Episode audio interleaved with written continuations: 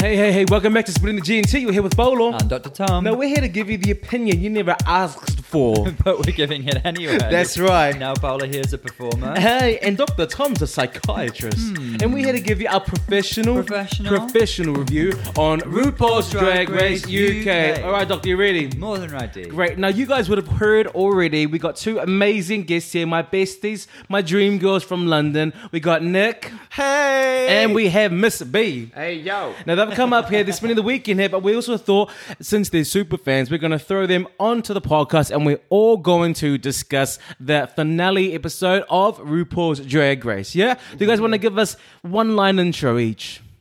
Uh, okay. That was So- nice, nice. And you, B? Can I hear your intro, sir? What was the challenge? I wasn't paying attention. I think I misunderstood the challenge. Hi, um, I'm Nick. I am a mathematician by day, and I'm also a performer. So I'm going to give you the both professional opinions that you asked for. And Miss B? Uh, hi, my name is B. Uh, I'm a judge. I am, you know, here to critique all these bitches like I like I know better. Your intro is so much better than mine. Right? Oh well. We're going to get straight into it. So, we've just all watched the latest episode, the finale. What are our general thoughts on it? Just throw our general thoughts on the episode before we start dissecting. I loved the episode a lot. I thought it was um, up there with All Stars 2, uh, season 9. I loved, although however unpopular that opinion may be. Um, What yeah. you mean up there, like the challenge? Yeah, like the final episode, it was great. Like it was like it was funny. It was it had a lot of you know drama and Where was the drama? performance. Not the drama in the in the in the whole like. I think we'll be taking a backseat this episode. Let's just let these guys run with it. I I'm not that excited about the episode. I thought it was a bit of you know just give the crown already because it, I I it, I didn't feel like it counted. Similarly to all the finale episodes before season nine, you know, when we didn't have the lipstick smackdown, everything was like, "Oh, who's the best student? Give them the crown," and I felt like it was kind of the same. It, wa- it was return to that old format, wasn't it? Yeah. Um, I, I think you're right. But like, I think I've noticed I've not really made much in the way of notes. And I think that shows that in terms of content, it was just like a lot of build up to the final performance, wasn't it? Because I think everybody was acknowledging that they're just a very worthy top three. So there wasn't a lot of like drama or conjecture. Mm-hmm. And the reunion was a bit blah, really, unfortunately, because I was really look, I always look forward to the reunions because they've given us some of our best moments in the past. Season two, season three reunions Yeah. fantastic. I was really upset there wasn't a reunion. Let's move on to the podcast moments. We're going to go through it now. The podcast moment to me seems to be one of the first moments we actually get to see somewhat of the episode.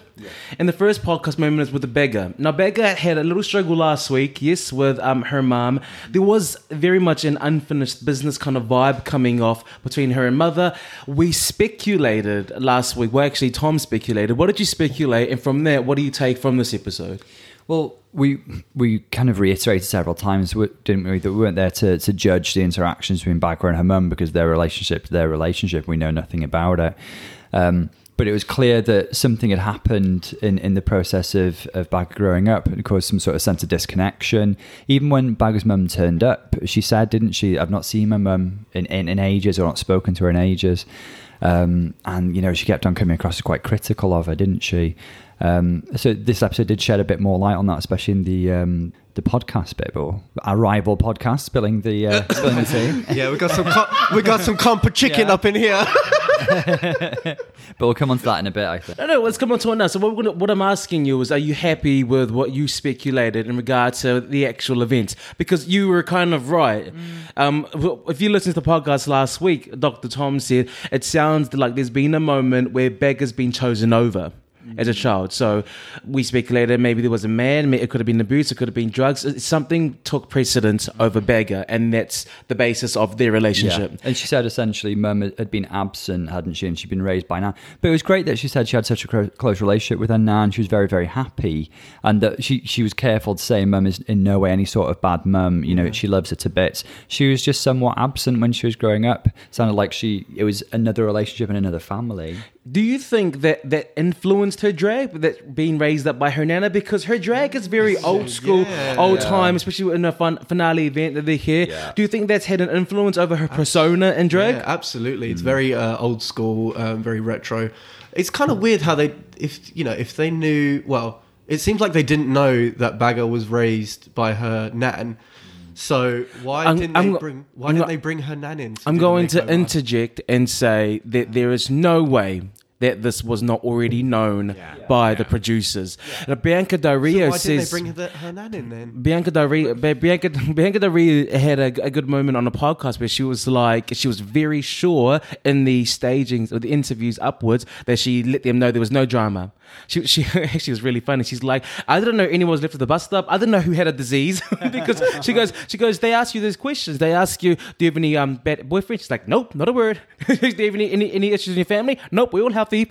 like they they uh they they look for things. They look for a story and a narrative. Well, that's not always useful though when you're applying because usually they're looking for you know the drama in your life to m- create your story. So I so I don't think Queen should follow Bianca's example because usually the, you know they, She they, won. they're looking for that weak spot so that they'll have you somewhere in the season Yeah, to, so to that put you through. vulnerability, isn't Yeah, it? yeah. The human side, the connection. But to go back to Baga, I did love her in the podcast because she does have something genuine about her, and that's rare in reality TV uh, at the moment because everybody's so studied on how to act on camera. Very Uh, produced, ve- self-producing. very produced. And uh, to go back to season six, Bianca was extremely produced, in my opinion, but it came off very genuine. After that season, everybody who tried to do a Bianca or tried to do an Adore, I'm not saying that they created the characters, but that was, I guess, the the point where it switched. So after that, we didn't want any more of Bianca saying, "Oh, are these cameras rolling?" You know, that this humor of I'm mean, I'm whatever. I felt like after season six, the whole production, auto production of the characters, kind of flopped. So now I see Baga, you know, not not forcefully crying when she's having a heart to heart with Michelle. That Michelle is saying, you know what, you're not playing the victim if you say you're hurt. And Baga is like, yeah, but I don't really want want to force all that on camera because it won't come out genuine. So let me have my moment. So I I I loved Baga. I, I related with her 100. percent Do you know what I thought it was adorable? How uncomfortable she was being complimented. Yeah. Yeah. Yes, she she kept on shoving it off. Yeah. I feel like I do that a lot. Like it- Now you're done. No, you don't, bitch. Someone gives you a compliment, you're like, yeah, I know. Keep going. Can I add on to your compliment? Because I feel like what you should also say. Should we build on that? Let's discuss. Can I give you feedback on it? Yeah, can I give you feedback on that compliment? I think you should have used amazing instead of I want to show you how to strengthen your compliments for myself, um, just for future. Um, I, I think you should really no. You know, I did, I did see that. I did find it really, really endearing that Baga didn't like the compliments. What makes a person that way? She said herself, didn't she? She's actually more used to being insulted. She says she's used to people saying horrible things to her. And I think it's clear that she's built up several layers of protection. And so, you know, in, in accepting a, a compliment, you're kind of making yourself a bit vulnerable, aren't you? And she's not allowing herself to do that. And it's just her defense mechanism, I think. Uh, she does like to laugh everything off, and I think she prefers things not to get too serious. Yeah. Even even when Ru was hugging her, she wasn't really like that embracing. I noticed. Like she was Yeah. very In just the, like in the very end, she really Yeah, touched- yeah, yeah, yeah. And then yeah, it was just a bit like, oh come on, girl, you can't even get a hug. Like that's really sad, isn't it? But also, when you're so used to being insulted, for example, and now you're being complimented in front of a camera, Yeah. I would think, and that's why I don't like people talking after a show. You know, we're, we're performers here, and you know, when you finish something and everybody comes to you and like, "Oh my god, that was amazing," you're thinking that, yeah, of course you say that. Because I just finished the show, so I'm thinking that Baga might might think like might be thinking like I do. You know, oh, obviously, you know the cameras are here. I'm in top three. Of course, you're not gonna say that I'm a booger. Of course, you're gonna say I'm amazing. so that's why she cannot take the compliment. I, I'm thinking. She's just so used to being kind of criticized, isn't she? A com- maybe a compliment's a bit weird to her. Yeah. Well, let's move on. Let's let's look at um, Divina de Campo's podcast moments. Yeah. what were the great parts of there? What were the parts of there that really stuck to you? Um, can I have the crown now? I love that. I feel a bit awkward with Divina. I feel like the producers were trying to make a Katya out of her, and she, she- interesting. yeah, she kind of she kind of made this cookie like I don't know where I am. Uh, I, I, don't- I don't really know. I, I started feeling awkward with with her laugh. You know, every time she was like, "Ooh, ooh, ooh, ooh, ooh," out of the blue, even if the joke was not really there or was not even landing. In the very end, when, before we go to the runway, sorry, I'm, I skipped the podcast, but before we go to the runway, she was make, putting her makeup, and Baga said, uh, "I didn't, I didn't want Divina to be here, but ah, now that she's here, it's okay." Haha, very British humor, if you ask me. and Divina's like awkwardly laughing. In the back. I'm like, oh, "You didn't. That was not a joke, sis. Don't make me feel uncomfortable watching this episode. Come on." it's the finale. So I, I don't actually connect with Divina. I don't, I don't find her very endearing. That parallel with Katya is interesting because they actually put them together on one episode, didn't Yeah, they? yeah, they brought yeah, Katya yeah. over. Yeah, yeah. It's interesting that it feels like they were trying to push that Katya-esque, kooky, underconfident underdog narrative. Um, there's, she spoke a lot in this about the origin of her kind of self-critical nature, didn't she? Mum's hard on her, so that's clearly going to have been a big influence, and she will have internalized that. And um, it's interesting that she's chosen a husband who's also quite critical of her. She said, well, critical, hard on her, she said. Um, so she's clearly drawn towards people who push her and uh, keep her motivated. And she said she's the hardest on herself of, of all people. I think that could be quite healthy if you know how to control it. Do you know what I mean? Don't let it take power over you, and you know when to draw the line. And she doesn't know how to do it. Yeah, and she doesn't know how to draw the line. Yeah, the line is faded. I've, I've throughout the season, I've genuinely grown to love Divina de Campo.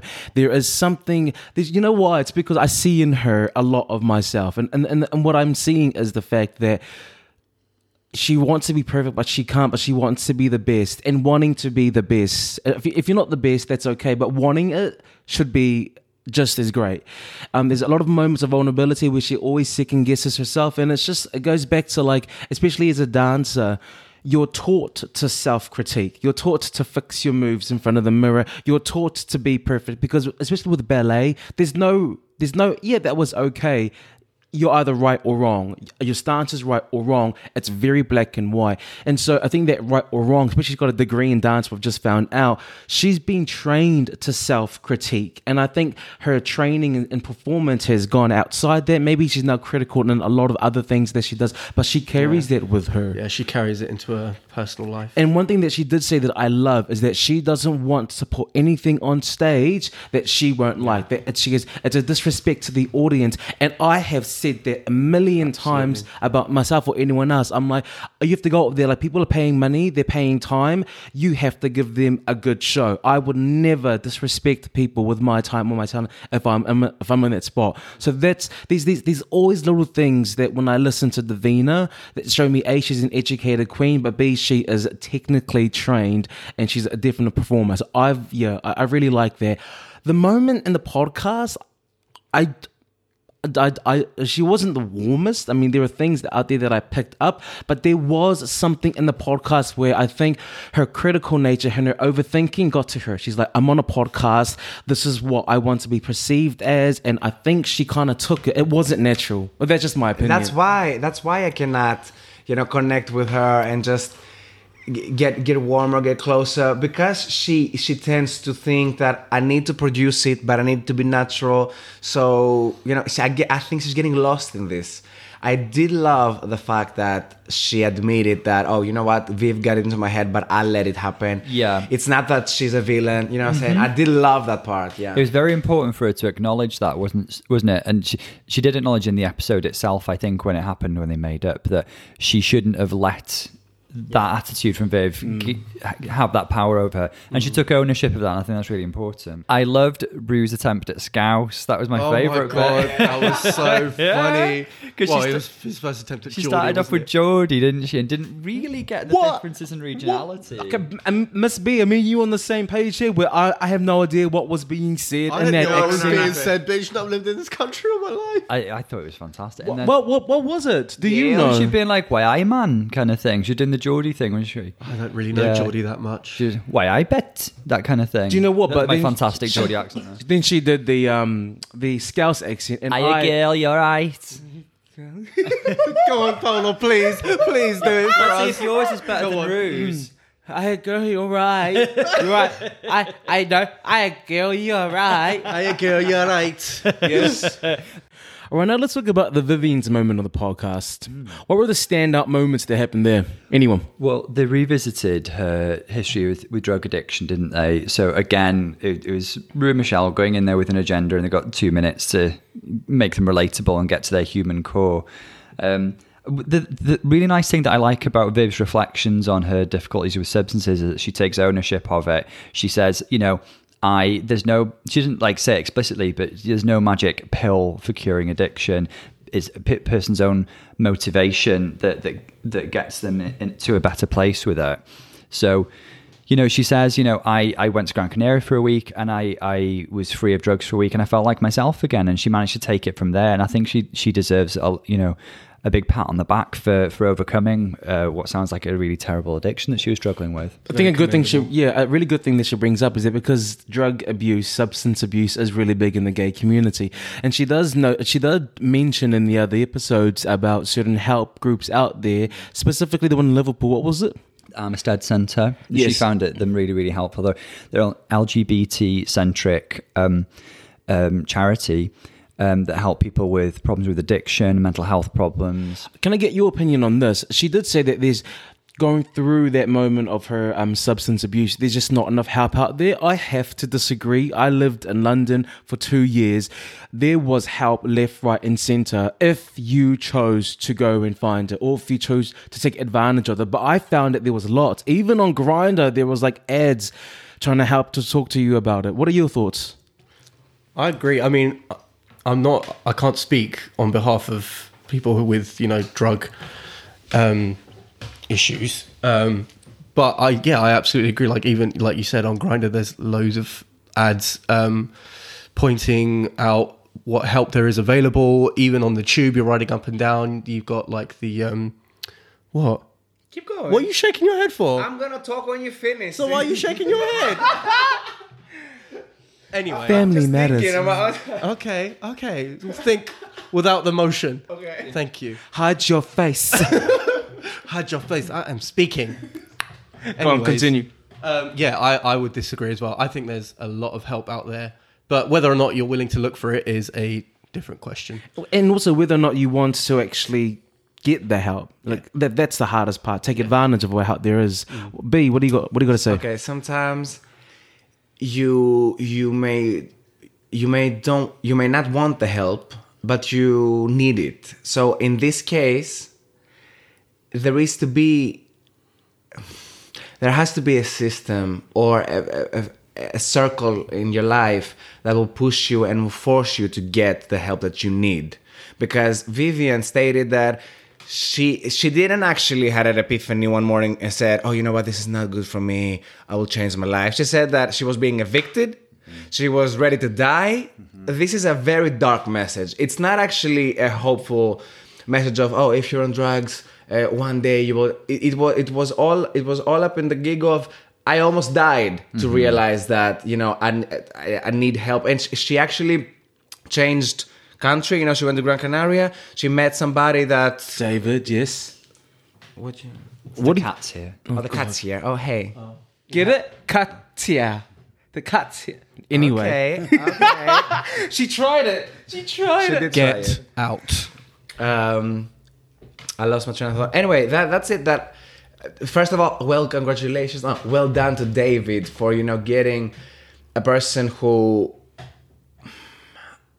In, twen- in 2019 we don't we don't really give chances to people that they look a bit messy or they may look like a trouble I'm, I, I, maybe i'm not using the right terms here dr tom can back me up no, no, but you know we we are in a I'm generation distancing myself from your message.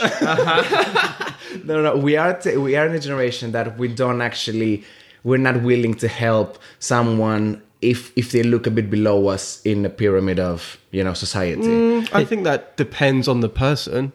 It depends on the person, actually, absolutely. So, but so it- like you said, congratulations to David for offering that helping hand to. we, we, It's- we need to give props to him. You know, uh, we don't we don't know how the situation went down. We don't know how they met. We don't know how Vivienne was at the time.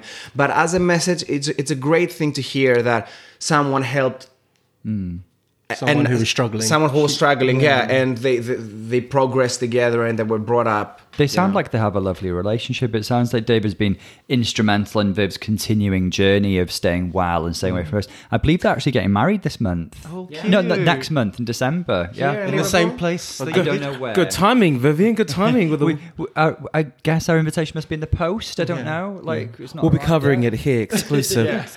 Um, I have to What are bring your up. thoughts a- on the bridesmaids' dresses?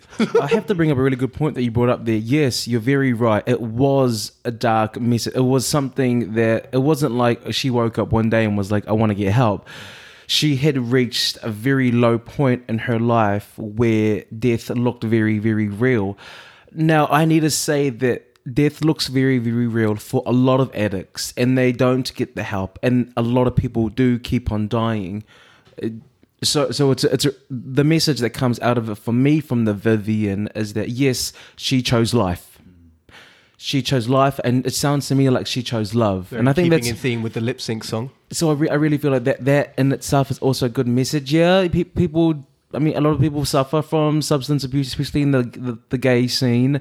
And when it comes to a point in your life where you're so low and you, you could die some people that's the option that they take it is but it's not what she took and I think the positive thing coming out of her message is that she did choose life and she chose love and drag helped her in some way and love helped her out of it But God, I love our community. mental health and drug abuse fucks up with your brain. So for you to to leave your house and go all the way to get help, which seems like a lot of, of seems like a lot for someone, you know, that that's been so into their heads that they cannot leave their house or they cannot get, get simple help because you say it's everywhere. You say you can get help everywhere. It's very it's, it's very available. But I- I'm pretty sure if I oh I don't want hear any background noise. We're going for a struggle because Tom's trying to go feed the cat, and I'm saying no, sit your ass down and do the podcast. hungry. No, Oh, can I feed the cat? no, no one's feeding anyone. Excuse me, did we not feed you two hours ago? Um, we're talking about a very serious issue here. Okay. Substance abuse. The cat is at the least of our priority. She is not going to be getting she anything. wants her substance. She will. She wants the tuna. Look how pretty she is. go on, go on. We'll be right back. And we are back from feeding the cat. Yay, she's happy. Yeah. Gosh. And if she's happy, we're all happy. We had to disrupt a very important message of substance abuse in the gay community to feed a cat. So I want you to know we take this matter very seriously. oh, shut up. we don't joke about it. No, um, sorry. Can you continue on with what you were saying, Miss Okay, B? Just the final thing, very quick, is that we tend, as a society, to uh, treat physical and mental health very differently. If you physically you're unable to do something, the doctors are quick to come and grab you from your house to get you to the hospital. You know, what I'm saying? and and usually, uh, when you overdose, that you know fucks up with your physical, with your physical health. In the end of the day, so then the the hospital can actually come and collect you, but there's nothing to help you and force you to get treated when it's mental, when the issue is mental. And I think as we progress as a community, we will find ways to help people that they refuse to get help Okay. mentally. You work in, sorry, you're a psychiatrist, so you work in oh, mental health. Can you please speak on this? I, I think B makes a really good point, but I think quite often the difficulty is when people struggle with, with addictions is that you could, in theory, you know, section somebody, lock them up, although the mental health act doesn't actually allow you to section somebody for, for purely addiction problems. You could lock somebody up um, for a year and, you know, detox them and give them all the therapy in the world. But unless they're in a place where they're motivated to engage with that, then it's not likely to, to help their prognosis because you'd just be releasing them back. And unless they're motivated and prepared to move away from substance abuse, then you're putting them back in a situation where they again they have access to drugs and they're likely to relapse. So um, substance abuse is complex and it is rooted in trauma, and I think that's something that's underestimated a lot of times. I think people with drug abuse problems are um, stigmatized and marginalized when they shouldn't be. That people are usually treating some sort of underlying trauma or mental health difficulty with with the substances, um, and yeah, but, but sadly, there is no magic wand. Um, people need the motivation needs to come from within. And I think Paolo made a really good point earlier when you were talking about Viv essentially hitting rock bottom, and that had to be her turning point. So uh, sorry, sorry, I lost my. you were saying something. Yeah. Oh, but that's but that's why but that's why I'm saying we, He was, we- he was talking for a while.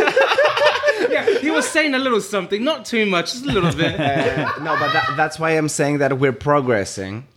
uh, Either in science, as a society, as a community. So I think we will find new um, experimental ways of helping people, and just you know these difficulties that we have now because it is a very sensitive matter.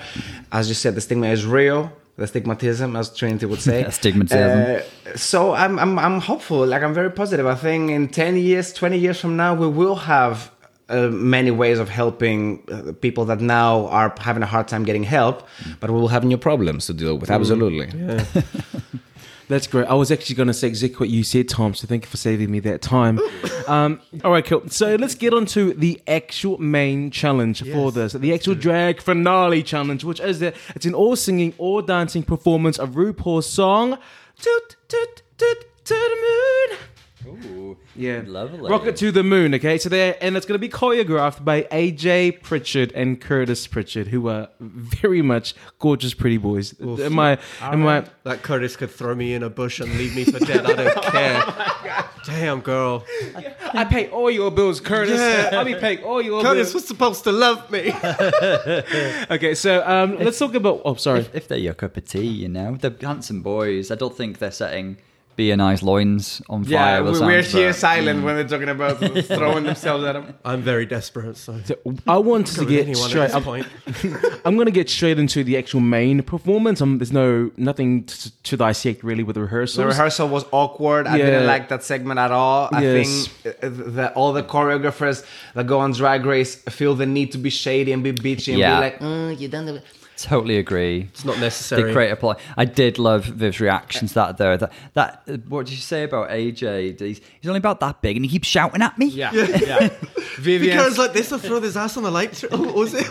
the Viva sound bites were perfection. I just want to comment on AJ Pritchard and Curtis Pritchard. I'm just like, first of all, like, I want to talk about.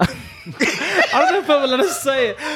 I just don't think Curtis is a good dancer. I'm I'm just putting it out there, and you should really value what I say because I was watching Curtis and I was just like, meh. So I would like to just uh, contribute to this. So my friend John, um, you know John Giannini, he's the ballroom. She she's putting down names. Well, Names John, are getting John dropped. Giannini. Okay, okay, okay. So what did John You can- Giannini you can edit say? that out. We ain't editing So- don't anything out. Okay. One, one of my fr- Spill the G and T, honey. one of my one of my friends, John. Hey, John, um, is a ballroom and Latin dancer, and he used to compete with AJ um, and Curtis, and he said that Curtis was just not on the same level mm. as AJ and Yes. and John, and it's clear from this episode. yes. I, I think is a good dancer. I don't think Curtis is a good dancer. I think um, he's good. He's just not as clean. Like he can do okay. I can talk about the choreographers because I, I will dissect the performers and the actual performance, but I want to dissect the choreography. Yeah. I don't think it was good choreography either. I thought it was hip hop 101 at times. Yeah. The one, two, knee, and Yeah, and the jump and the and squat. the, yeah, and, and it was just I just there was nothing. I don't nothing think. motivating. There's nothing inspiring about that choreography.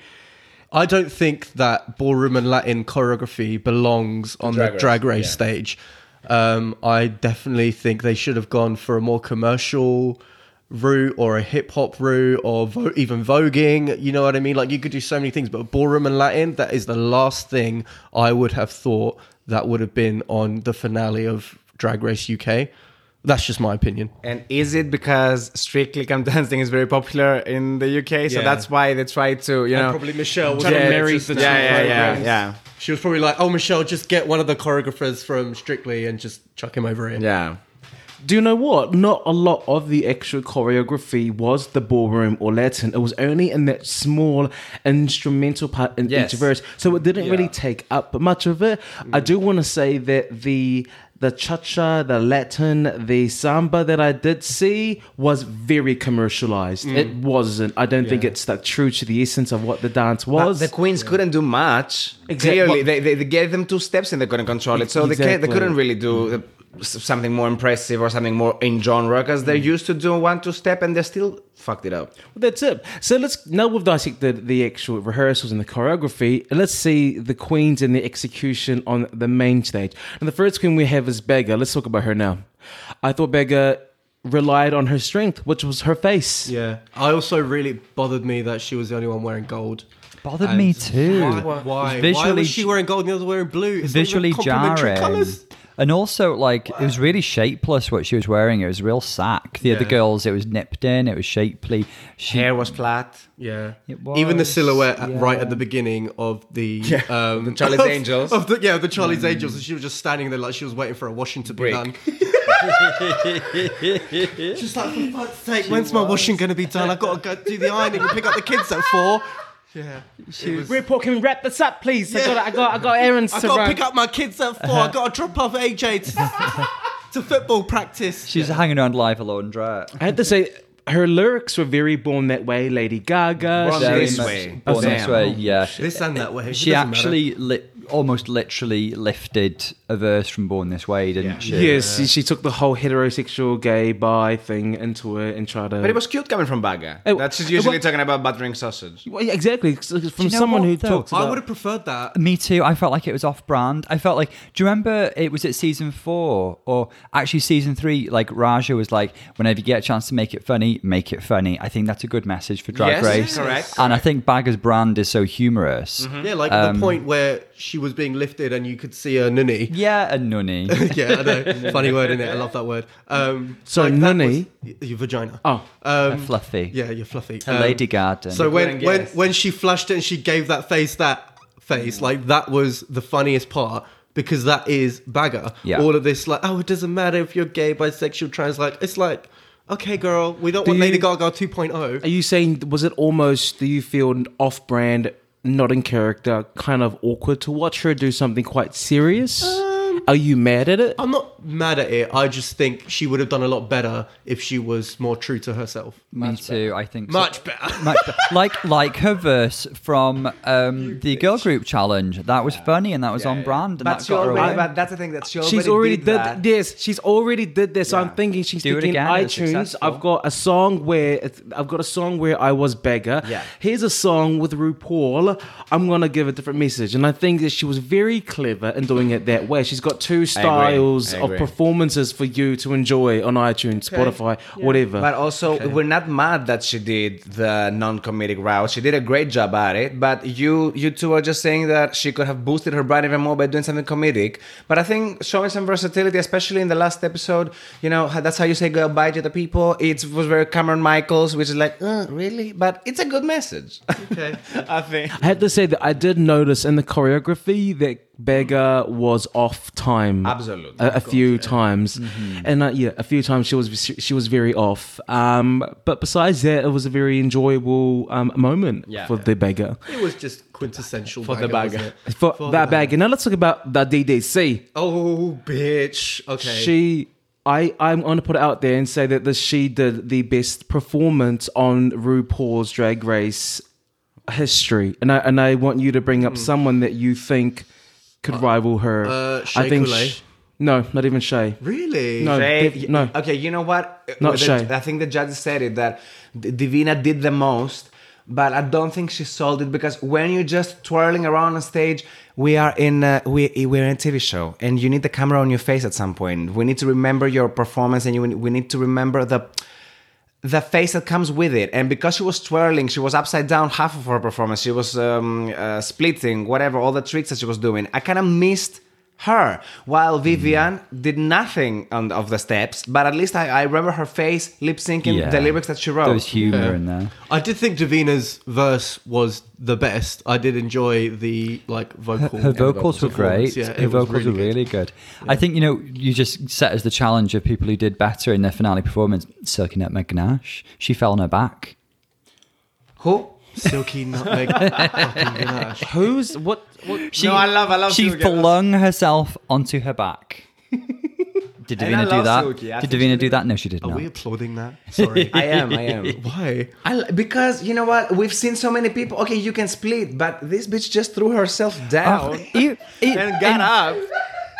in all seriousness, Evie Oddly did that that that crab and Yeah. walked Yeah. in a crab. That, was That amazing. that was- yeah, that was sick. Evie was fantastic. But Katya, as It's Yekaterina very- Petrovna, this and that, she did. she did what Divina did. Yeah. fiercely. you I know, agree. it- it- more classier. I agree. Um, I have the to disagree with it because the, the the bad way the bad way to do the front splits, the side splits that she does, is to do it front on because there the beauty of the splits is to see your torso and your legs out. Yeah, but but if Katya- Katya did it walking forward, I am I'm gonna say right now, diagonal. But she, no, they she also was lifted forward. her up with both her legs either side, and you We're talking about see, we're talking about ulcers too now. yeah. In Which the final one? performance. I'm the blonde on there with the blonde blonde hair. Yeah, And she, she, she- they lift her up on the on the. Uh, you don't remember the performance, and it's okay. Now we're, rush. we're but it's not very memorable. Like I, I think, I think moving forward, there was going to be no queen. performance in All Stars 2 was not memorable. I, I, the fans are gonna come at you, Paolo. the fans are gonna Yeah. send death all threats. six of them. Two are here and are ready to fight.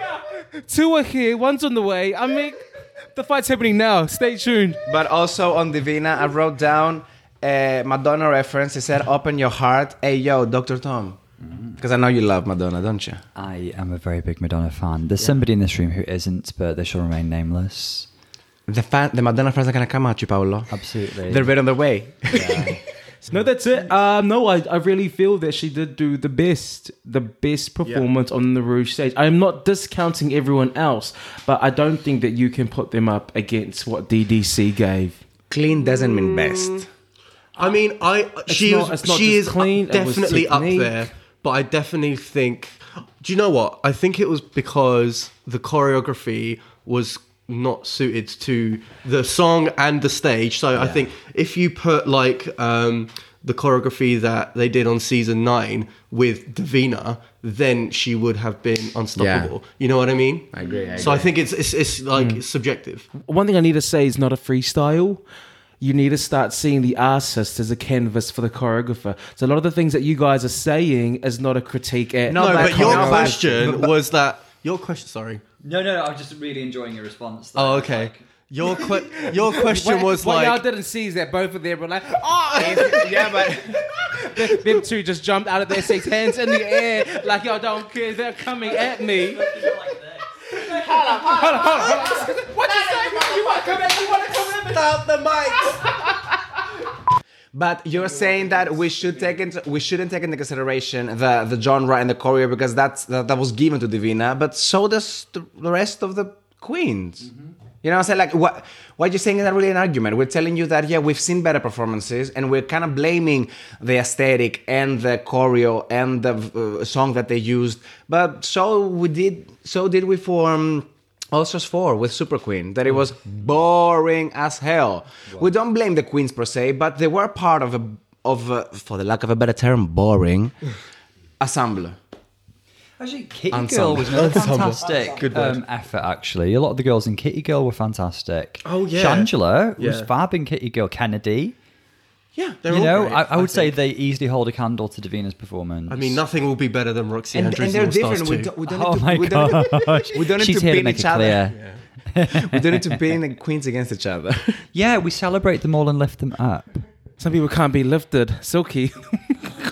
No, do not body shame. I'm just I won't joking. I need to for edit it. We I don't- won't stand on it. You're not on her level. See what I was telling you the other day? I, you are not on my level. Not on my level. Do you even know Gianni Versace? Do you even know him?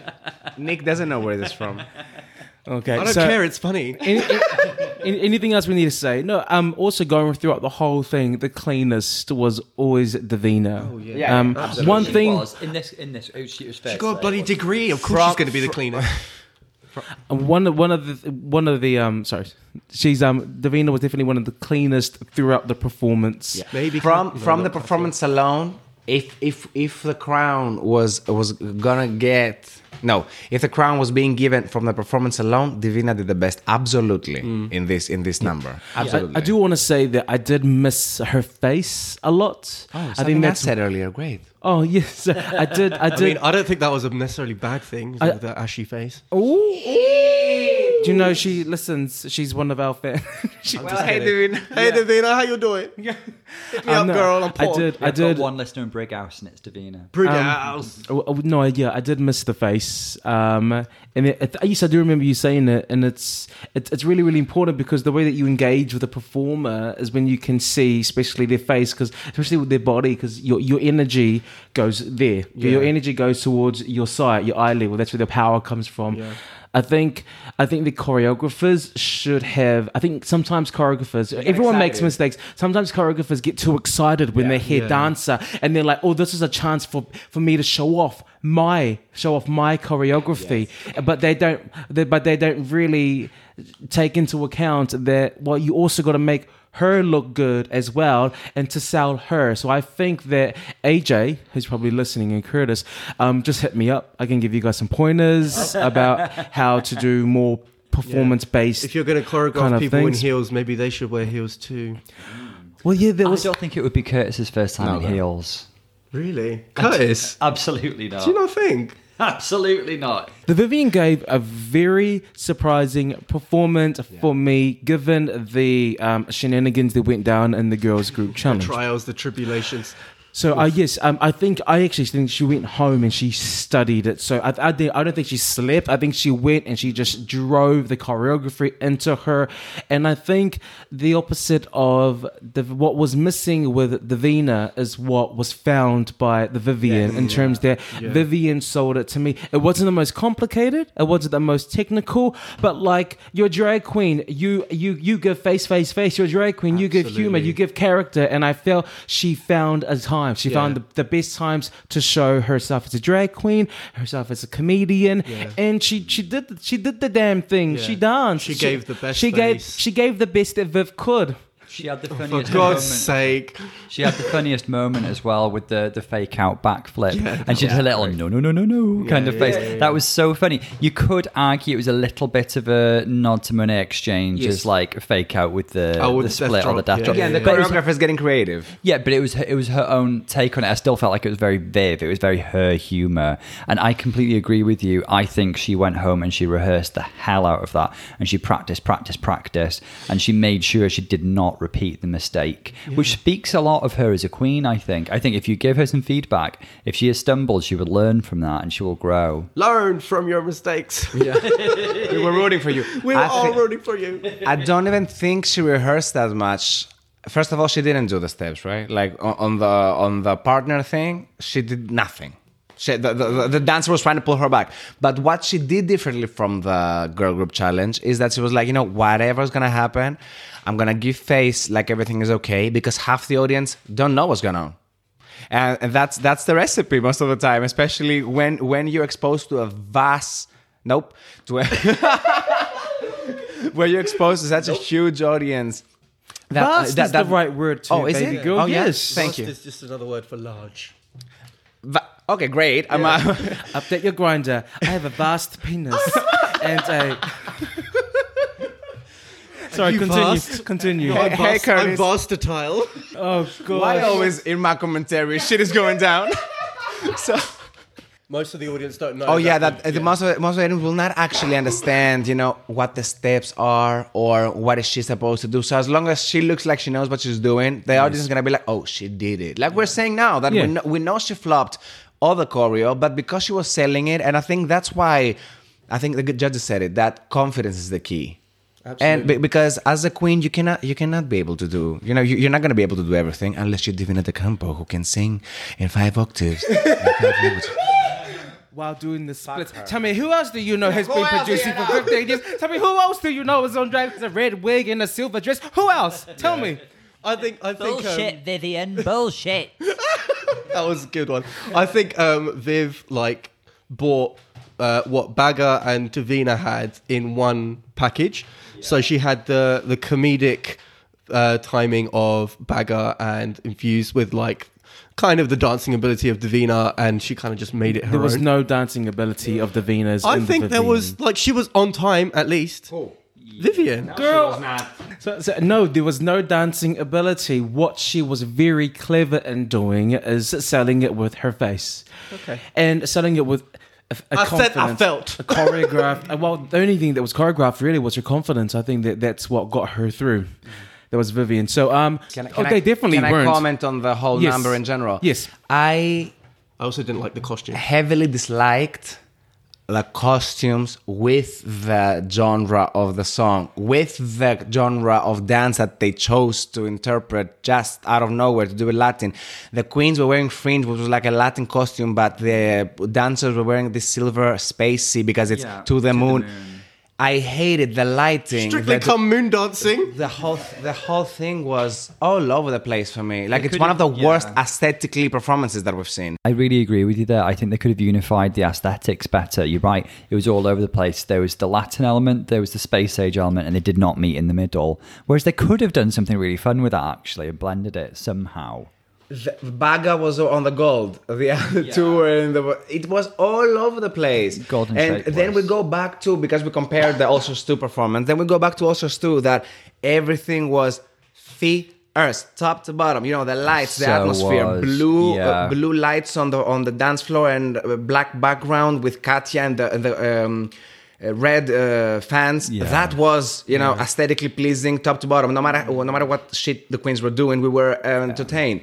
This visually was MS. Yeah. Yeah. I still loved it. Yeah. Uh, hello to all the queens. I loved you all. Yeah, But Th- the th- they producers weren't there, f- f- no. It wasn't the Queen's choices. That yeah, was yeah. a Do yeah. you know what? I think if if Baga just wore blue, I think I could try and maybe forgive it a little bit. But that was for me. That was ten percent of the fuckery. Everything No, else was not working. no, I- Why the dancers were like in in this ugly ass cheap ass outfits? Yeah. the, the outfits were cheap. Like I've seen those on Amazon. Wish.com. Yeah, like when I'm yeah, looking at those silver, those costumes, silver like yeah. hot pants, like Yeah. you see them on Prowler, like in the shop window for like as a bargain. Also, can I just ask, what did you guys think um, about um, how when each queen was doing her verse, the other queens basically stood there? Yeah, what Is, the is hell that was okay? that about? Like, Why I'm, did I'm they not have- a dancer. Is that okay? Should they be doing something different? No, I, I mean, to me, it sounds like the choreographers either ran out of time and didn't have time to choreo anything for when the girls weren't doing their verses.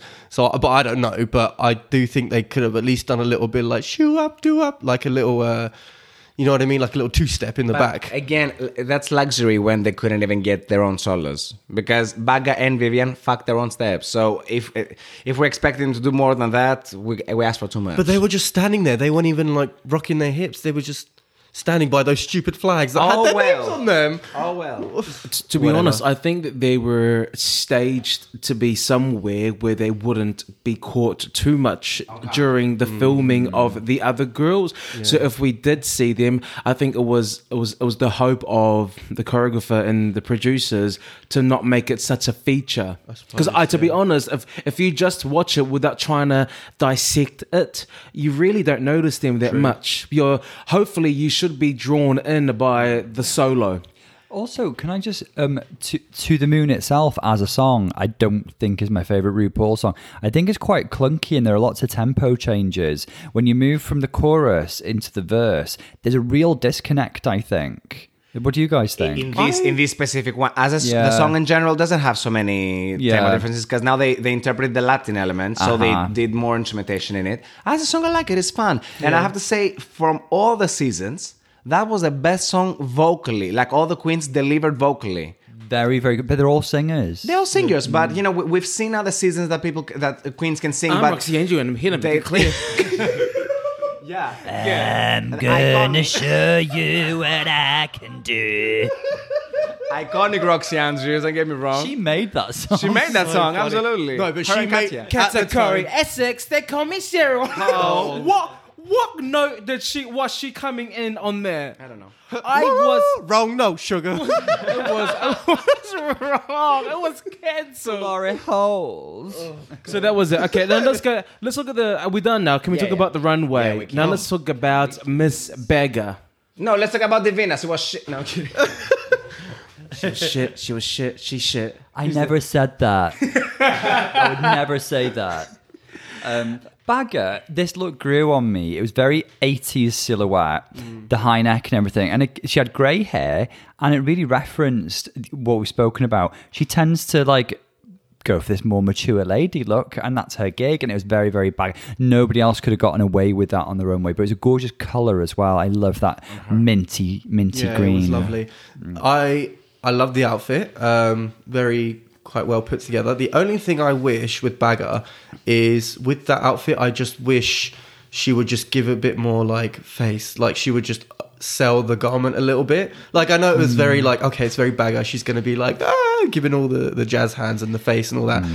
I just kind of wish she would step out and just be like, yes, I am top three. I am here. I'm selling this outfit and I, I don't know. That was that was just what how I felt. I felt like she was Bea Arthur going to an award ceremony. That's Yep. what she looked like to Yep. me. If there's if there's any queen who can sell any crap on the runway, I think it would be Baga. Yeah. I think she is the only queen, and she has been the only. Queen. She was safe without sponsors. She was, yeah. she is the only queen that can sell. I, th- I, from what I remember, I think she did her normal Baga, which was she did sell what she was. I think she always sells had- what she brings in because she mm-hmm. always knows she needs to compensate the beauty of the dress with her personality because her her looks are never going to be enough. And I think she knows that. Maybe her aesthetic. Which is enough for her. She understands that the aesthetic is not going to be enough for the drag race fandom, so oh, that she needs to camp it up. Yeah, I What, what about you, B? What do you think? You make a good point. I like the dress on her. The dress itself could never be brought in a finale for, from any other queen. Absolutely. Because that would have been awful. But for Baga that she was always served somewhere there, that was, I guess, glamorous for her. I, I did miss. To me, this is glam. uh, yeah, this is a couture. chips. I did miss some accessories. So- Somewhat of an accessorization because I she guess- had just a wig and a, dr- that, right. She didn't have a necklace. She didn't have uh, It was, anything. it was a very high neck though, so it would have been hard to wear a necklace. There were long sleeves, so it would have been hard. Was to, it long sleeve? I think so. It's like there, wasn't it? Ah, well, that's long sleeve. I don't. I remember what I liked. Nick was about gesturing at his wrists, by the way. I was gesturing my wrist. High wrist, yeah. I was gesturing my forearm. Um, what a sorry.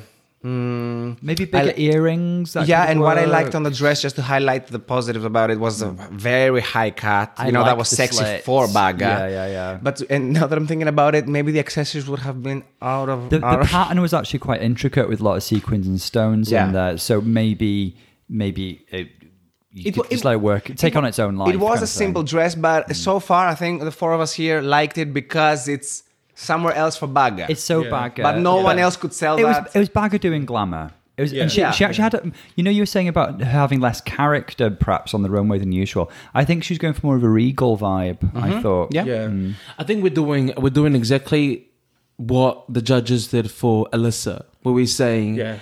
you know, in general, if anyone else wore it, it's a no, but because it was a Baga, yes. yeah, but you know, if you if you But can I- if you I- can I create mad. that character, I'm well not- done. Yeah, I'm not mad at it. because if And it wasn't a bad outfit. it wasn't, say, it was very simple for Yeah, finale. exactly. Yeah. For- But but if Divina was coming out with that, we we would be like, really, really? Yeah. You're trying to- yes, exactly. ex- Yeah. What did we think about the Venus finale look? Hate it. Okay. Um, You can go first. So it was like hit and miss for me. I enjoyed the idea in that it was like, okay, we're on UK Drag Race and I'm in the top three and I want to represent the UK. Whoop, whoop, brap, brap. Um, Those noises. brap, brap. Um, I, Boom. Cat, cat, cat. Art. Did born, somebody mention art? Um, Go on. I would have wished it was just a bit more like glittery and glamorous. It was just kind of too plain. Um, and the cut didn't really fit her body that well. Um, I didn't understand what was going on with her hairline. It was you could see yeah. you could see I've like seen the that little before with Davina though. yeah yeah like you could see the thing on her forehead. Um, the makeup was okay. It was okay. It, was wasn't not okay. like it was not top three for me. Like she had so many other looks that were better than that. What I think about Divina, and I have a lot of thoughts about it. I don't mind a costume, you know, that it's a flag, or that because we've seen Courtney Act doing it and she was fantastic. Yeah. We've seen Kennedy Davenport doing the rainbow flag. Both times that she did it was extremely polished. She looked she looked a bit clownish, but it was fierce. You know, it was fully stoned. It was great colors. Yeah, it, it loo- it looked great on camera. it? Yeah. Which you know, Divina's may look bad on camera because the mm. colors with the whole you know stage that were also multicolored. It was just a bit confusing to me. The new delusion trash. The neck It was a new busy delusion. delusion. Yeah, the neck was busy. Convince yourself. I didn't get what was going on in the neck. That wasn't a necklace. It was some octopus shit. the, the hair. I think Nick, you said that. Yeah, but that's her signature. her signature. Who said that? I said, yeah, d- it's Davina's signature hair Yeah, to have it high and pushed over to the but side she in red. could do something extremely new and different. Still red, but something surprising. Like Trixie did the poodle for the I finale. That it was Trixie's blonde. finale look.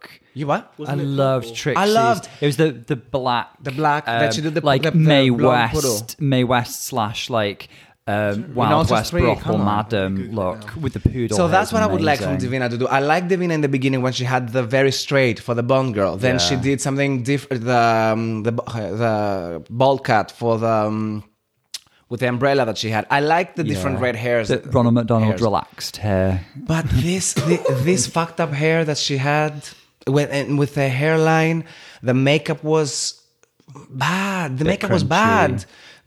D- I, I didn't I didn't like what she was serving at all. I like I, I, w- I couldn't see her getting the crown looking like that. I'm sorry if I'm being too mm. harsh. I could see what she was going for because be I think be fierce. what what Davina what Davina's given us what she does really well I think is camp. She embraces the camp side of drag. she has Davina shown us she, she- exactly, and she's shown us that she can do like high fashion as well. But I think her like if we think of her hometown realness.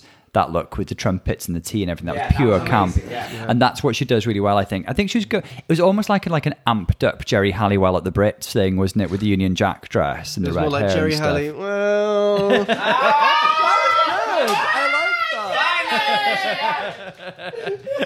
Nick and her pun.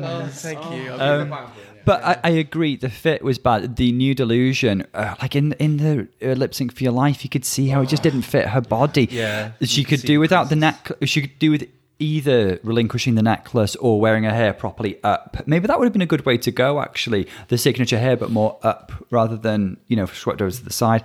And um, it was very stiff and like structured, wasn't it? And there was no movement in there. There wasn't any like drama and stuff. But you know, I can see what she was going for, but I think again, I think sometimes we've seen with Davina, you can see what she's going for, and sometimes she falls so- short with the execution. Let's move on to the Vivienne. Oh, oh bitch. Oh, I, I, I'm going to jump in here, yeah, because when she came out on the runway, I said, and you can vouch for this, I said, she's like a Barbie mint and sealed box. And then she said, I'm going for Barbie fresh out of the box. And I was like, it's one, one mind, me and the Viv. It's like one mind. yeah, you should to be twins. Yeah. Absolutely, yeah, yeah. I loved it so it much. gave me very Glinda the good bitch.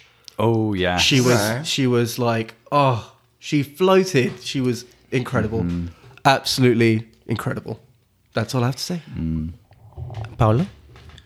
Um, I think she was very regal. I think Okay.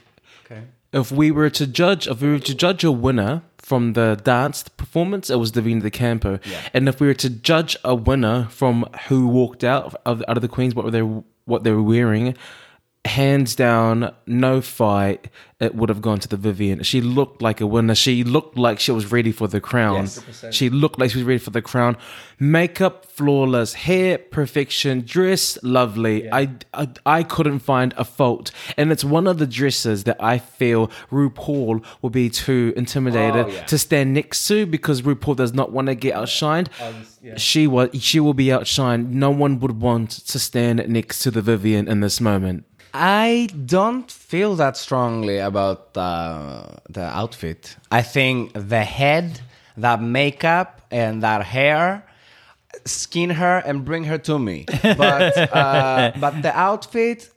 I wasn't crazy for because Divina has been, you know, the grand. The, um, you know, I'm gonna bring the outfits. I'm gonna bring the glitz and glam. She did, but for finale, I wish she would have brought it a little bit more over the top. It reminded me a little bit of Aja on Ultra Stream promo. That she had that yeah, poof. That yeah, she had that same silhouette, Same yeah. silhouette. And maybe I would like a bigger silhouette, a more of a puff. Uh, She had it in 30s. gold and with more kind of princessy accessories, didn't she? Yeah, Yeah, yeah, yeah, And but her face, damn it, man. that girl can beat a face. That- full stop. uh, yeah. Yeah. Raven, watch out. She's coming for Yeah, your yeah, gig. yeah, She's yeah, coming yeah. for your gig, Raven. And the hair was stunning. It was huge. It was flawless. I think I really liked it. It had such an elegance and a simplicity and a regality to it. It was that in that lovely like nudie blush color, and there were sequins and stones on it, and the cut was regal. It was great. and it had movement and drama, and she played with it, didn't she? yeah, you're right. But I, I, I and I'm ju- and I'm just trying to find something to critique here because just for us to sit here and say, "Oh, it was lovely, it was lovely," I think the dress could have been way better. That's all I have to say about I, about. I think it would have been gilding the lily. I think adding anything to it would have removed from its beauty. Personally, From that's the that's my take because I, I quite like simplicity. Okay. because I'm a simple person. Well, I'm extravagant and I like extra shit. so get into that because we're doing drag here, sir. Just as Exact well, what- I- like I think as well for me, Viv has been the runway queen of this season. Ah, yeah. For me, Divina slipped Davine, sorry, times. I have to say Davina brought s- some of the best maybe not consistently like the Vivienne but she her what she did bring was, She was the most surprising. yes Yeah. She brought ingenuity. do you know what do you know what i from what i read from these three last outfits it to me what it says is Baga didn't think she'd make it this far Oh yeah, absolutely. she didn't know. No, she, she and didn't have a Viv- and that. Vivienne knew she was making the finale, and DDC hoped she would. I just hope. I just think that maybe it didn't f- videograph well. I just think that the colors maybe didn't go well on TV. That's what I'm hoping because uh, some of the outfits from Divina, I have fallen in love. That jockey that she did, that was fantastic. that was a Like, fun. Pastel, like um, kind of equestrian Madonna. That's what amazing I thought, yeah. and and i loved it because it was it was put together it wasn't i don't think somebody gave it to her like that i think she added shit to it which is an amazing uh, trait to have as a queen to be able to accessorize and, and complete the look Mm-hmm. and that's why i loved divina during the season because she was um, even though i didn't believe in her in the beginning i knew her before the show and i knew that she was a very talented singer and dancer but i didn't think she would bring it with the outfits oh i, I talk fast right and okay, uh, baby. yeah, You can edit it. don't you edit? Uh, but she did it. In in I, I just hope that the final outfit would have been better. So the returning queens, very very quickly. I just want to know who had the best returning queen outfit. Blue hydrangea. Cool. I'm stop. Blue hydrangea as well. Um, I have several opinions. I think most improved. Give one of them. most improved was Vinegar Strokes, has to be said. Oh, most okay. improved, it was lovely. Um, I think Blue probably the best, but my favorite was probably Gothy Kendoll. Goth Kendoll. I'm I'm with Goth Kendoll too. That aesthetic kills my loins. I'm there for her. Yeah. This Violet, no, I don't want to compare, but you know what? What Violet Chachki brought to the table that is all this uh, uh, 40s uh, dominatrix, Yeah. um, leather, but she, I, feel, I feel like she has a fresh, she has something fresh to bring. She you know, had that peignoir, didn't she? And the the kind of yeah, the latex no boobs. bits. Show it, yeah. it- Yeah, I like the no She boobs. knows how to dress herself. Even even with the outfit that she went home with, that they oh, everybody said that it was a bit unfinished. I still loved it. And blue, I saw how Blues was technically excellent, but it didn't like. I didn't love it. I actually love my one of my favorites was also Crystal. I love that color scheme. I Too love, simple. I, I'm I'm a sucker for minty green. you're going Yeah. back to TV. They're gonna see you for the last time. Too simple. If you if you took away Crystal's like flowy like dress robe that she had on, it's just a a dress. I'm a like sucker that's for a what peignoir, and I'm a sucker for minty green. All right. Mm, So I'm going to talk about the final lip sync. So what it comes down to is that the top two actually end up being Miss Vivienne and Divina de Campo, and so they need to do a final lip sync. The final lip sync is to what was the song? I'm Your Man by Wham. Your man. Um, Which your I thought man. was lovely. 'cause I love I love having a, a male vocalist um, every so often for the lip sync. Yeah. And George Michael, such a gay icon, recently passed away. Recently, it was actually a few years ago now, wasn't it? Time's moving on, um, but passed away not long ago. I thought it was a wonderful tribute. Yeah, I really like it when they give a like a male uh, lip sync song because if you think about um, The irony. Peppermint versus Alexis Michelle uh, doing. Um, Oh Macho my god, Macho Macho Man. Man! I yeah, that loved was that. That was a fantastic very lip funny. sync. Like I love it. Do you know who they did a real injustice to though when they did "You Spin Me Around" in All Stars Four and Trinity did that weird stuff? Oh yeah, yeah, Pete Burns would have been spinning in his grave. I actually didn't like the fact that they had this song on the finale. If uh, if the queens are coming out with large as gown, you wanted to say the same thing, yeah? With long as gowns, um, don't give them an up tempo. I liked also too that they had "If I Were Your Woman" and then uh, "Wrecking Ball" and then the fighter that they did Nostos for. Uh, And I didn't like the song. Also, if you're gonna do a man song, do it on the top five, top four. Don't do it in the very finale, because that's where we should, you know, um, celebrate. You know, the woman uh, looking drag. The because spe- specifically RuPaul is celebrating this type of drag only. So this should be, you know, the final point. I, th- I feel a, a power ballad because y'all in gowns, so you cannot do much, and also that doesn't really that that will not actually you know decide the winner. We all know that. Like the, the the final lip sync never actually matters in these occasions. Yes. So that's why I didn't I didn't actually like the lip sync, the final lip sync. I thought I felt it was very awkward. They Yeah. tried to do something. They were both in gowns. Meh. A, a good song that I want to say was what was the one that Yvie Oddly danced to against Brooke Lynn Hytes? I'm on Sarah. the edge. Ah, of of Glory, glory. I thought that was a beautiful up tempo but still ballady type, and I think that you can uh, well, but it would fit if it's the purpose Yeah, of yeah, it. If it's the purpose of it, so I, I, I just think that they should have thought a bit, a bit better about what the final song should have been. Just a quick one. I don't actually mind when they're doing man songs because drag is supposed to be, you know, uh, an irony of, of genders and you know, yeah, of, of uh, breaking down normatives and shit. So I, li- I, li- I like it when they are all the men dressed as women, lip singing to men singing. I think that this is a lovely irony that drag is representing in general. But I agree, not for the finale. So can I ask, what song do you think would have been better? Any power ballad. a, a, a Any power power ballad ballad. and a ballad with a um, an up tempo one as well. But a ballad would be the best for a gown. Yes, something like that. Because you you're not going to be doing like if you do a death drop in that you won't you won't see the death drop because your gown's covering. So something that that more speaks to an emotional performance Hmm. than a song that makes you try to be quite gimmicky of. Y- You know that thing, yeah. I just in season 10 everybody walked out in a gown and they listened to call me mother. Really? Really? I like that lip sync mattered anyway.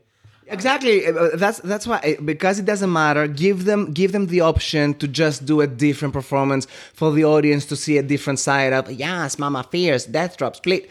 Just let them do something different. And they have done it with if i was your woman with wrecking ball. Mm.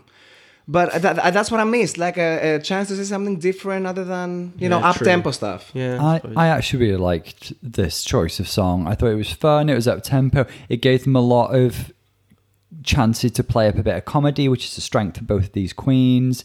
I think that it was this was my favorite lip sync of this season, hands Really? down. Yeah, It I really, agree, really I agree. I It thought- was. because it was two fabulous performers performing to a fun up tempo song. There were little bits of interaction, and also, you know, what was quite refreshing for a finale, there were no like reveals or big gimmicks and that kind of thing. I thought that was fantastic. I 100% agree. It was just the all about the performance and it was funny like it I cannot give you um, one of the other lip syncs throughout this season that I can remember a moment from. Apart, Really? well, apart from Vinegar Strokes versus Sum Ting Wong. When no, no, no. When when Vinegar was like it's jumping up and down real. in the air, it's trying getting to do real like, in this room. oh, it was yeah, it was So you're trying to tell me? Can can can you hear me? So you're trying to tell me that you didn't like Baga as Amy Winehouse? I oh. cried in this that was sync. gorgeous. I cried. Again, was- it was rigged that they okay. gave this song to Cheryl and Baga. But That that was a lip. That was the only lip sync that counted for me. Baga, uh, Baga and Cheryl. Yeah, but that's what I'm saying. Like no other lip sync throughout, no other lip sync throughout You the just season. vinegar. no, no, no. But that was like that was because I was laughing at it, not. Okay. It was a mess. wow. Um, wow. I Sounds like think just in her first lip sync, I think Vinegar did really, really well. She like properly sent Gothy home. I Goth, how dare you? That she did nothing for the song. Vinegar has one one style of lip syncing. She's using it to every song, and I think this is absolutely wrong. If the song is "Rules" by Dua Lipa, what you did with, with your boobies and stuff, that's what you would do in the song in the song that Detox did with um, Jinkx. Had nothing to do with the song genre or the song itself. That, that she was playing with the boobs and then doing the. It was a very, it was a very desperate thing that um, Vinegar. It was very. De- there, there are moments where you can watch a performance and you see things that they do, and you, if you don't understand why they do it, it's because they're at a desperate time in their performance where they feel the energy's bad. How can I lift it? I want to do something stupid. I want to do Yeah. like touch my tits. And that's the. It's it's Which not. is res- I don't British drag. it. I think you're focusing on one one bit of her performance. I thought overall it was great, and um, Now- your tone seems very pointed. Uh, pointing at you. I got no rules. I got no. One, two, three. That's my new. When I go clubbing and it comes on, I got no rules. I got one, But two, see, three, four. Pick up the phone. Oh my Yeah, gosh! this is the kind of stupid that I like, that I enjoy. You know, she didn't know what she was doing, but she didn't do it because she was desperate, because she was all over the place. And I kind of like that better than a performer who could have done better, but chose to do something stupid because they were desperate. When I when I look at the lip sync between Divina De I read her too de Campo, hard? when I go from um, uh, Divina de Campo versus the Vivienne, it's hard to see who the actual winner is because they have already made up their mind in editing who's going to win. So that you never get to see the best of the other person. So a lot of the times during the lip sync, um, a lot of the things were going. To, a lot of the, the camera time was picking up Vivienne's. It was picking up Vivienne's expressions. It was picking up the, the funny things that Vivienne was doing, and it wasn't really giving the time of day for Divina de Campo. There was a beautiful moment where we saw Divina de Campo's back arch, back arch, and I'm like, finally they're giving her a moment. But the only reason they showed that big as was because the Vivienne was ready to come through and do the slide. Bitch, get out the way. So basically, like, so it was. Oh, I knew from the lip sync that the winner was going to be the Vivienne. I mean, Who was the best? I don't know. Who was given more airtime? The Vivienne. Um, what are your thoughts on that lip sync? I definitely thought um, Vivienne did better. I definitely thought Vivienne did better in that, in that lip sync. Um, she gave more face. She gave more comedy. I felt, um, and I just genuinely enjoyed it. It was the only, the only, I think it was the only lip sync that I will remember. It was what? It wasn't. It was the only, yeah. Oh, no, I think I- it was. I will not remember the lip sync. I didn't like it. I, I I didn't find anything memorable about it, other than the back the back band who was the only correct of the season from Divina. Thank but you. uh, other than that, I think they were also equal. I don't think anybody did better than someone uh, that the other person. Divina, yeah, it's I don't I don't know who actually won because I didn't see. let- Let's be real, we didn't really see every. Yeah, it, was- it was hard. And you say that Vivienne gave face, Divina gave face when I saw the camera on her. Yeah. But the camera was, and and when the camera was on Divina, it was always from the side. Watch it again, you see that she was always shot from the, a shot from the side, whereas the Vivienne was all, was given a beautiful frame. She was given a, the, a beautiful clear but face maybe on shot. maybe Vivienne was actually given different frames because Divina looked like she was always looking at the judges. Yeah. So maybe that's the only you know uh, side that could they could take that they could take of her face. I, I, I, I, You don't- you don't if, you, think if, you, if you put yourself in, in in a cameraman's point of view, your job is to get Uh, your job. You're qualified professionally to get a good shot.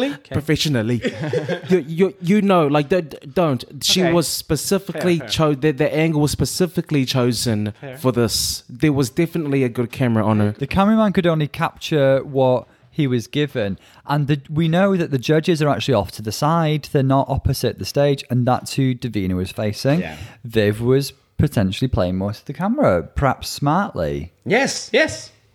Also, an- another fun trivia we've heard about All Stars 4 that in the final lip sync, there was a clear winner, according to people that were in the room.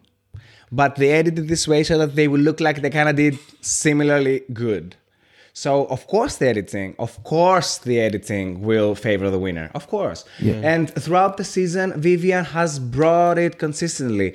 Um, she was the ambassador. She was uh, she was way more polished than Divina. We can say that, right? I mean that's undeniable. Her makeup alone was far better than Divina's and everybody else's in the season, if you ask me.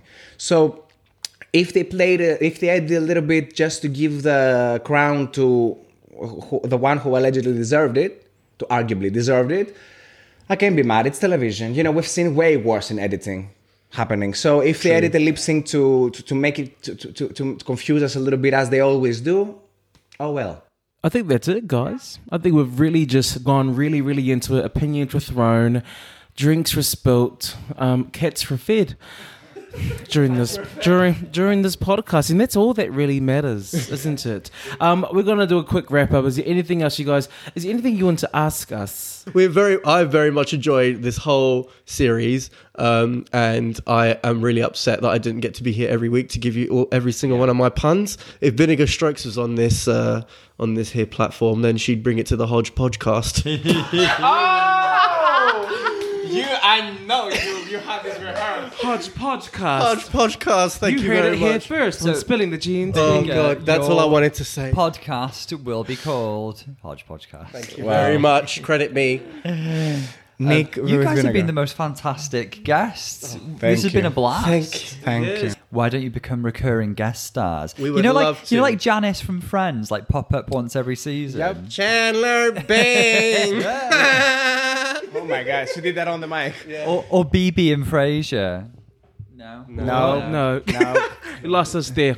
Any lasting words, B? I just want to say congratulations to you too, because I'm having a lot of fun listening to this shit. You know, I'm very critical. You know, I don't like. yeah, you know, I always have things to say about everybody. I everybody. keep it real. I keep it 100. I I keep keep it it 100.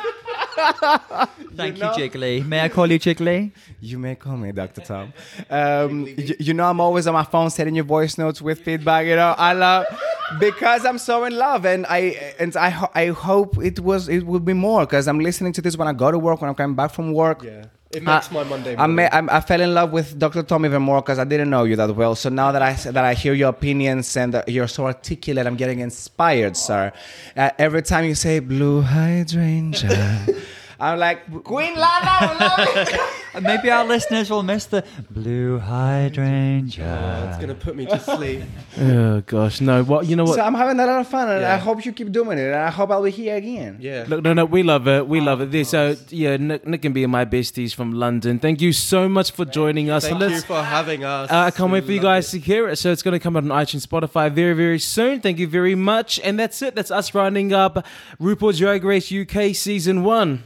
Um, we've had so much fun. It's been so wonderful. Um, it's been so cool, like seeing that we've had little listeners popping up all over the world. That's been my favourite bit, to be honest. I think I think we can all agree it has been a damn good series. Yes, yeah. Well done, Very UK. proud. Yeah, well very done, proud. RuPaul's Drag Race yeah, UK. But I think that's it from us. I'm going to wrap it up now. Congratulations to Vivienne. Right, thank you so much to all of our listeners, and we can't wait to see you guys again soon with the new um, RuPaul's Drag Race. Hope is it All Stars Five coming up first? We don't know yet. All Stars Five. So please stay tuned. We'll also be putting out some stuff still every week, so stay tuned for that. All right, thank you so much. We'll see you later. Lots of love, guys. See you soon. Bye. Let's go to our